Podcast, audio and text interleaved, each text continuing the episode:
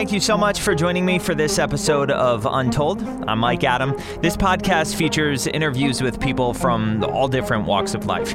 Individuals that came from money, have college degrees, had a strong family support system, but what they all have in common is falling on hard times and either ending up on the streets or in shelters. You know, in a time when so many of us are living paycheck to paycheck, it shouldn't be that hard to see that becoming homeless can really happen to anyone. That's what we explore on this show in hopes that you'll truly get a chance to walk in someone else's shoes and have a better understanding of how their options minimized and they found themselves in a predicament that they too never thought they'd be in. This is Untold.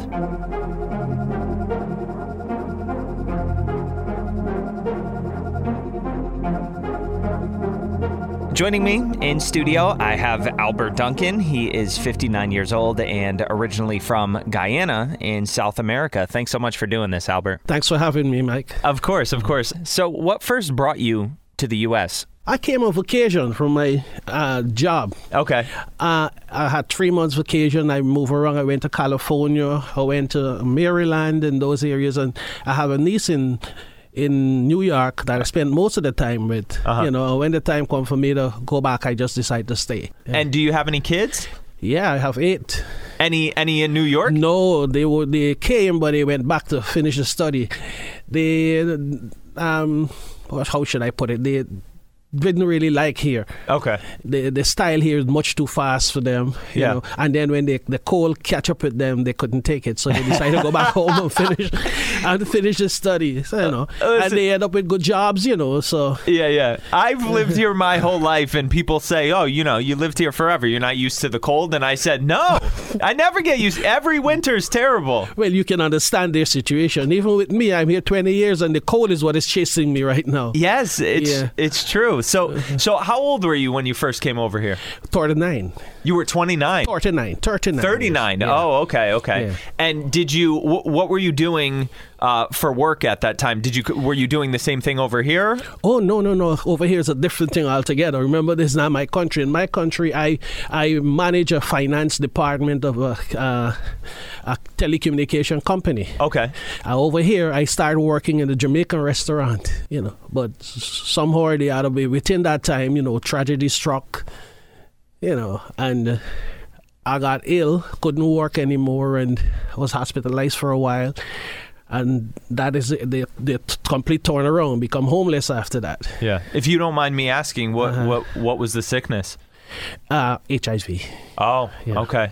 I imagine you must, you know, it's terrible, but I imagine you must have felt blessed that you were in the U.S. getting the. Yeah, when I when I was more or less diagnosed, the first thing that came to mind that that's the end of it, the end of the road. Yeah. You know, I have many a times I sit there and you know even contemplate suicide. But then I had a very good doctor. I remember his name, Doctor LaRoche. You know, he called me in one day and he explained to me. He, he showed me his head. You know, he had this salt and pepper kind of hair. You Yeah. know, and he tell me, he said, if I want help, I can get help. That is in the Coler Goldwater Hospital. He said the only thing he's going to ask me to do, apart from taking the medications as prescribed, is to, if I have any trouble, any problems, just come to him. No matter what time of the day, just Yeah. come to him. Yeah. If he's not around, ask the, Wow. ask the nurses to see him. He said the reason why this, my hair is like that is because he takes on the problems of people like me, and that comfort me. You know, I couldn't want to hear anything better than that. Wow. Wow.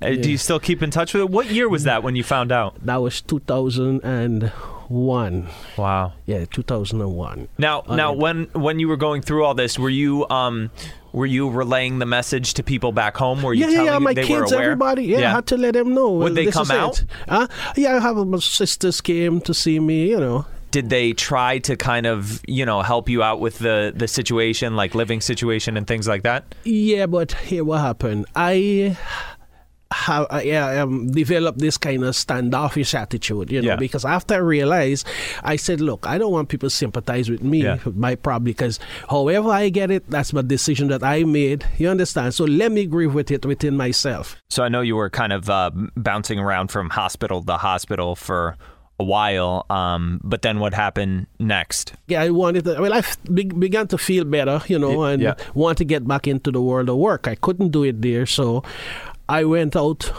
look for look for something to do, you know, meet some a, a friend, and they said, "Okay, look, come stay by me, you know, and uh, you can work and come and we share the apartment, you know."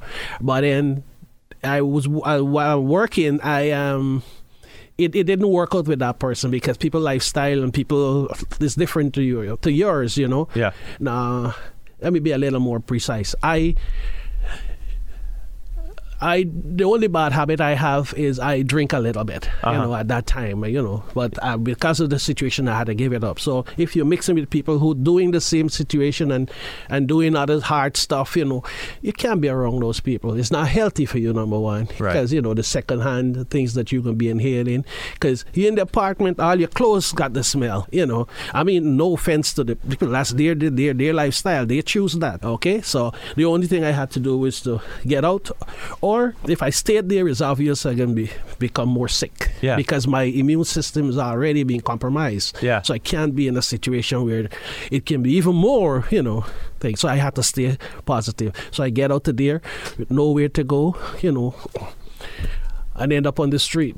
It's like I was losing it more or less, Yeah. you know, because I don't know what tomorrow is going to bring. You know, every And- time I, I I see a way of getting up, there's always something that puts puts me back down. Yeah. You know, and then somebody told me about this place called um, Project Hospitality in Yeah. Staten Island. Yeah. You know, and I end up there, and thank God, I'm still there. That's over the almost 12 years now. That's how I met Terry.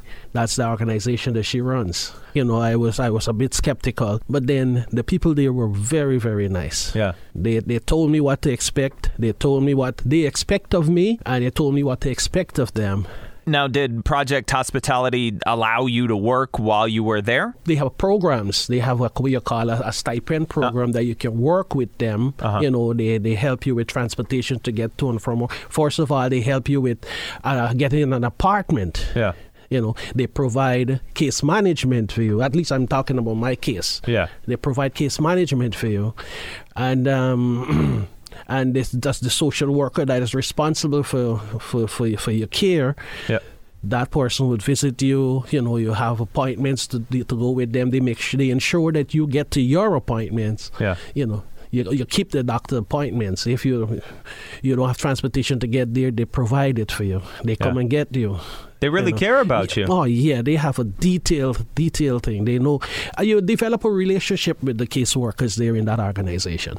Uh, when did you first enter into Project Hospitality? 2008. 2000. Wow. Yeah, that's 12 years. Yeah.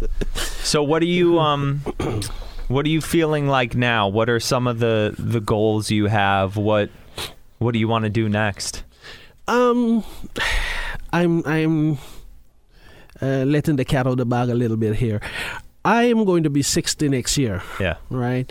And I want to retire. Yeah. I want to go back to my country. As a matter of fact, I am in the process of putting systems in place so that I can return, Yeah. you know, and start my life all over again Yeah.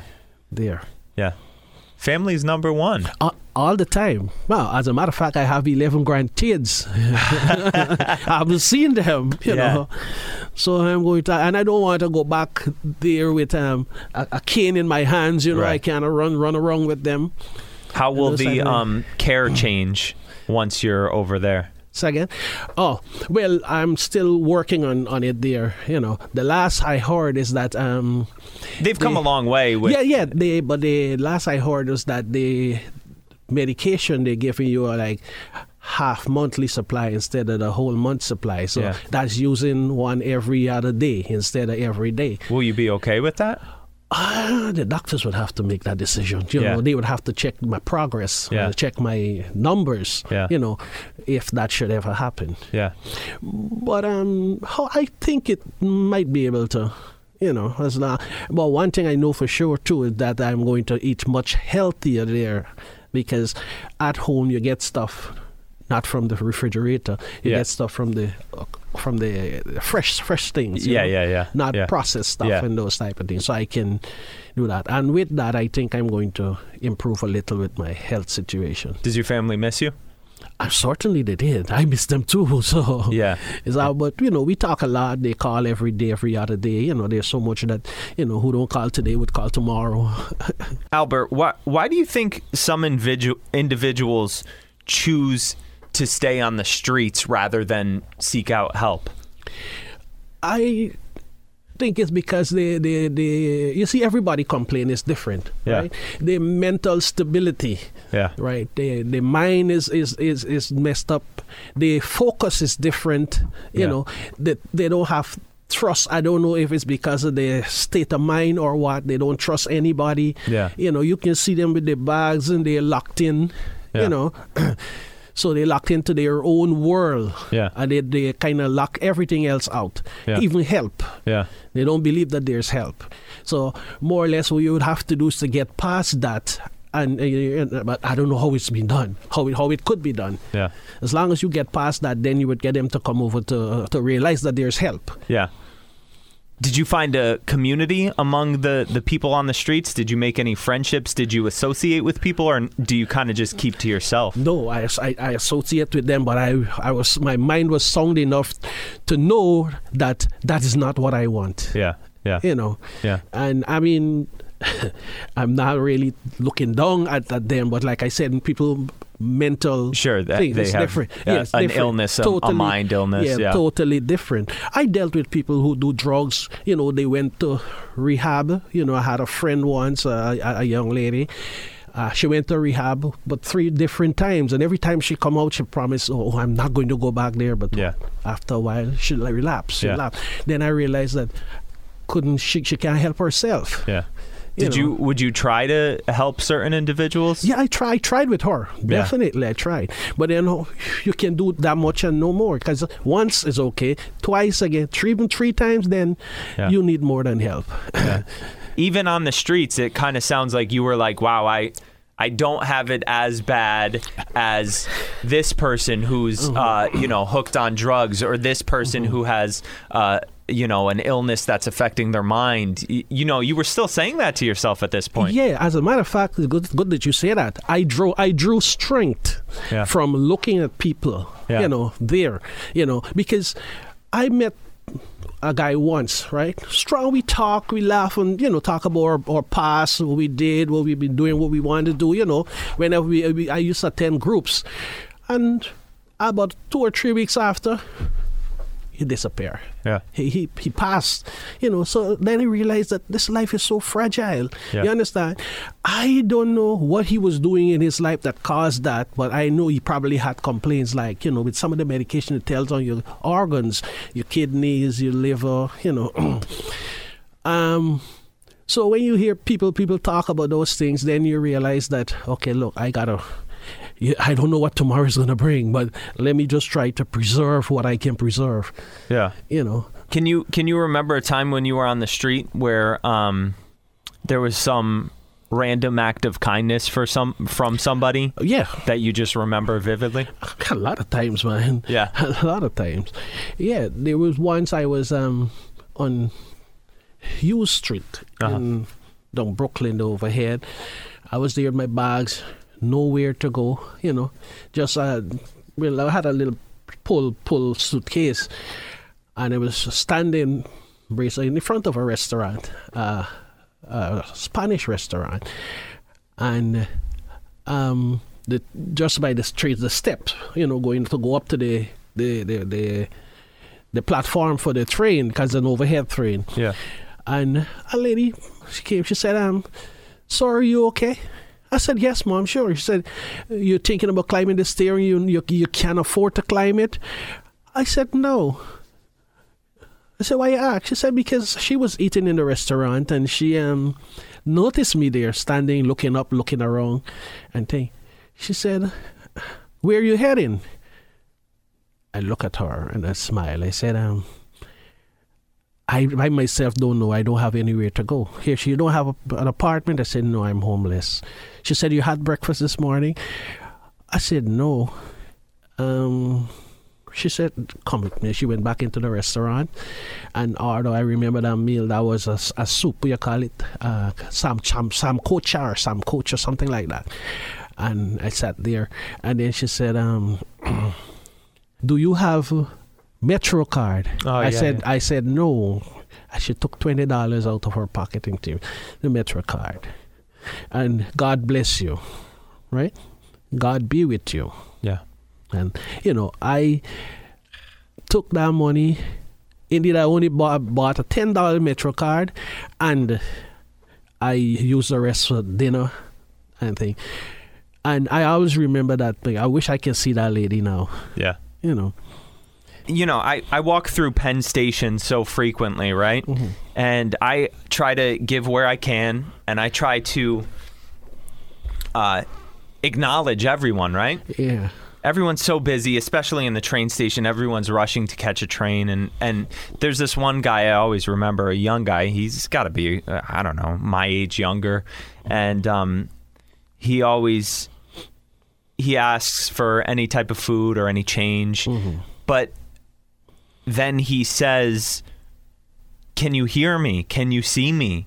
Because no one, no oh. one, Oh. there, hundreds of people Passes, are walking by and uh, not See anything? saying, you know, so I'll I'll give him something or I'll say I'm sorry I don't have anything, mm-hmm. and he says thank you. A response is better than nothing, and it breaks my heart just because mm-hmm. I feel like for a lot of people. All it takes is one bad experience, and mm-hmm. then they're like, "Oh well, all homeless people are not grateful," or something like that. You know what I mean? Mm-hmm. Yeah, but you have to remember too that not everybody is in the same frame of mind. Yeah. You know, everybody's situation is not the same. Yeah. you know i mean you walk around you would you could see them from the way they dress the way they carry themselves Yeah. you would know you know because they have some of them definitely mentally thing then you have they have the others that they they they under the influence you know so there's two different things altogether you know Do you do you remember ever anyone being unkind to you? Um, not really, you know. Um, when you look, if you're on the street and you approach somebody for something, they, you put in your mind that oh, it's another, you know, it's I'm I'm going to get a no, Yeah. you know. Yeah, yeah. So so when you do get uh, like you said just now a response that oh I'm sorry that I don't have anything, you say thank you and you appreciate that that person is honest. Yeah. You know, you know even if they have and they don't, they, they they said they don't, then at least you get a response. Yeah, yeah. You feel good about that. Yeah. That's much better than the people just turning their backs and walk away. Yeah. You know, uh, like if like you said that the guy asks if um if you see him, you know Yeah, yeah. people just look through you like if whatever is happening to you you you some some cases you may have created on yourself it may have caused but then that's not what life is about you know there's always uh, hope Yeah. you know so so you don't have to take that and as as as uh, that rejection as you know um a setback Yeah. you know probably you use it as a setup for something to come Yeah. So now now with you where you are at this day in your life, when you see people on the street, how do you interact with them? I for the first thing, I very reluctant to put cab money in their hands, you know, because you don't know if they're going to use it for what they say or thing. But I know for sure you're out there, you need something to eat. You need a bottle of water, you need a sandwich. Yeah, first thing I go and get it to you. Call for what you want, I pay for it, or I go get it and bring it back for you. Yeah. But I, I'm, I'm very, very reluctant to give people my money. I, I'm, I'm sorry, Yeah. you know, because I've seen what people do with it Yeah. we can be in at the shelter. Oh, they had uh, they had one guy there. He used to come and brag that oh, I made a panhandle. You know, I made hundred and twenty dollars today, and yet still he come asking me for a cigarette. you know what he did with it? The drugs. You know, Yeah. so you know right there and then. Do you try to um, acknowledge everyone, respond to E- everyone? Everyone. I must say I'm. Not, they don't hurt to say I'm sorry. I don't have any change. Yeah. You know, or Yeah. so. And you you because I, I remember my situation. Yeah. I remember.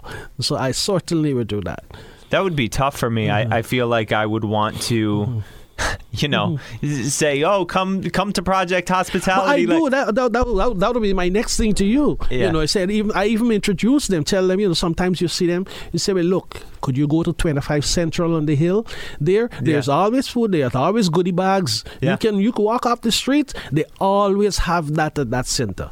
Always. You can even get a shower there. yeah. Yeah, you don't have to stay. You know, you go in, you explain your situation to them. You get a goodie bag and you get a shower. uh, Yeah. If possible, a change of clothes. Yeah. Um, looking back on everything now, Albert, Yeah. if there was one thing you could have done differently, what what would be the one thing? put pride behind me and try to do the thing to, to get my documents. I would have been a much better person here today. I had a chance while I was at Goldwater. I had a chance to. I started going to school. I don't know who paid, who was paying for it. I started going to school there, and I figured that had I continue there, I even had somebody who offered to marry me there, but she had her bad habits, you know, and I figured that it won't it won't work out. You know, so in a case like that, I would just take it just for the the cause, just to get that. But at that time, I wasn't looking for that. I looking for something strong, a sound relationship, and those type of things, and that wasn't my match. I wasn't lo- more or less looking at it as an opportunity. And what was the biggest thing that that stopped you from really pursuing the uh, citizenship? Yeah, because that's the that's one of the ways that you could get. That's the easiest way in, uh, that you could get through. There was no other way no to go. other way. No. Or or um, file for uh, what, you, what do they call it when you have trouble in your country? Uh, refugee status. hmm Yeah. That was the Well, only way. Yeah, one of the two ways. And um, and I went to the lawyer on that. He says that there is no proof that they have violence and thing in my country that they, it can go through. I have to. That's my only option. hmm what do you think? What do you think your your purpose on this this earth was? What what was your calling? What was your passion? What were you put here to do? Have you figured that out? Working at Project Hospitality, I I I say I I want to believe that that is what I was there to do. You know, lend a help, help people. You know, pass it on. I was getting help, and I pass the help on. That's why I go there every day to do the work that I am doing. You know, I've been doing for for the past well, this the same place here, the past seven or eight years now.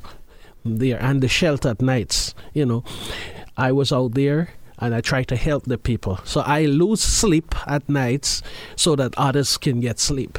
You're like the doctor that helped you.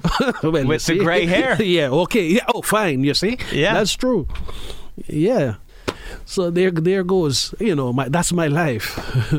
Albert, you are a pleasure. Thank you so much. Mike, it was pleasure. We can go on and on. It was so nice being in here with you.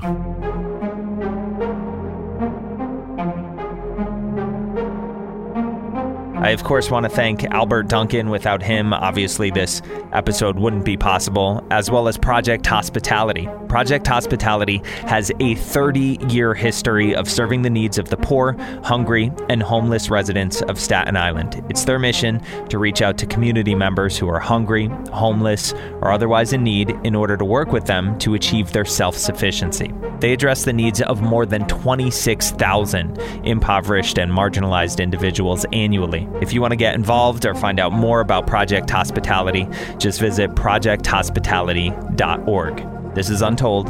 I'm Mike Adam, and thank you for listening.